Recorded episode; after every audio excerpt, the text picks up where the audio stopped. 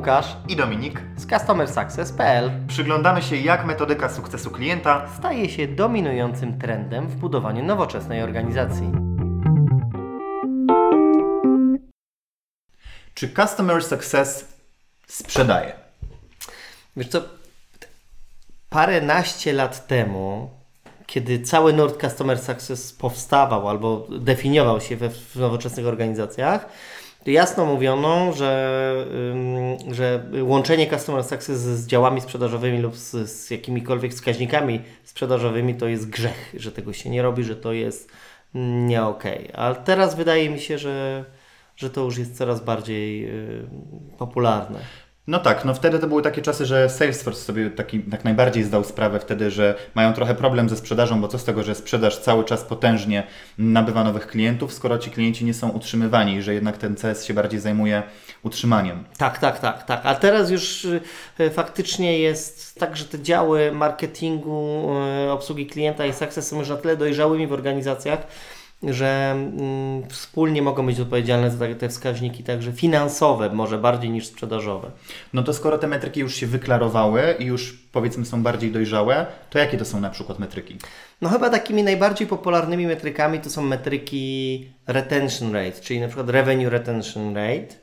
Czyli, czyli związane z utrzymaniem klienta. Tak, związane z tym, co klienci przynoszą do portfela organizacji co miesiąc taki, taki stały flow dochodów, czyli po prostu revenue retention rate, plus expansion rate, czyli to, co jesteśmy w stanie rozszerzyć w kooperacji z klientami, zwiększyć ilość licencji, zwiększyć ilość modułów, które klienci wykupują. Jakieś wyższe pakiety. Tak, dokładnie mhm. tak. Czyli to są te wskaźniki takie pozytywne, przychodowe, tak? No dobrze, ale właśnie powiedziałeś pozytywne, a też można to ugryźć z drugiej strony, czyli popatrzeć na wskaźniki związane z churnem, czyli z odpływem klientów. Czyli tu mamy na przykład logo churn, który potrafi być czasami troszeczkę zgubny, bo on nie daje całego obrazu, bo jeszcze mamy e, revenue churn, czyli mhm. churn związany tak naprawdę z odpływem finansowym i dopiero mierzenie w parze tych wskaźników też nam coś tutaj dodatkowo mówi. No i oczywiście downsell, czyli wszelkiego rodzaju zejścia na przykład na niższe pakiety, czyli klient jest na przykład klientem typu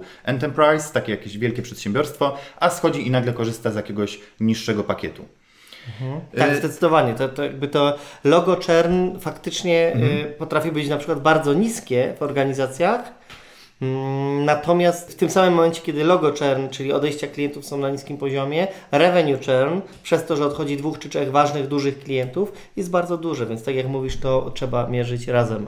E, tak, łącznie. w parze, ale dokładnie, ale to nigdy nie jest sprzedaż typu, no na przykład w tym kwartale, w tym miesiącu dział CS ma sprzedać tyle, a tyle aplikacji X. To nie jest taka sprzedaż nie. bezpośrednia w KPI. Nie, wydaje jednak się, że e, w biznesie jest tak, że sprzedaż troszkę zabija jakość. To jakby jest jest naturalna tendencja, mhm. że, że, że ktoś, kto ma w celach ponad wszystko domknięcie na przykład transakcji, albo powiększenie konta, albo coś stricte finansowego, dużą, dużo większą wagę przyłoży do tego niż do jakości. A Success, tak jak Ty często mówisz, jest działem bardzo mocno jakościowym. Tak, jest działem jakościowym, który ma swoją konkretną misję i konkretne cele.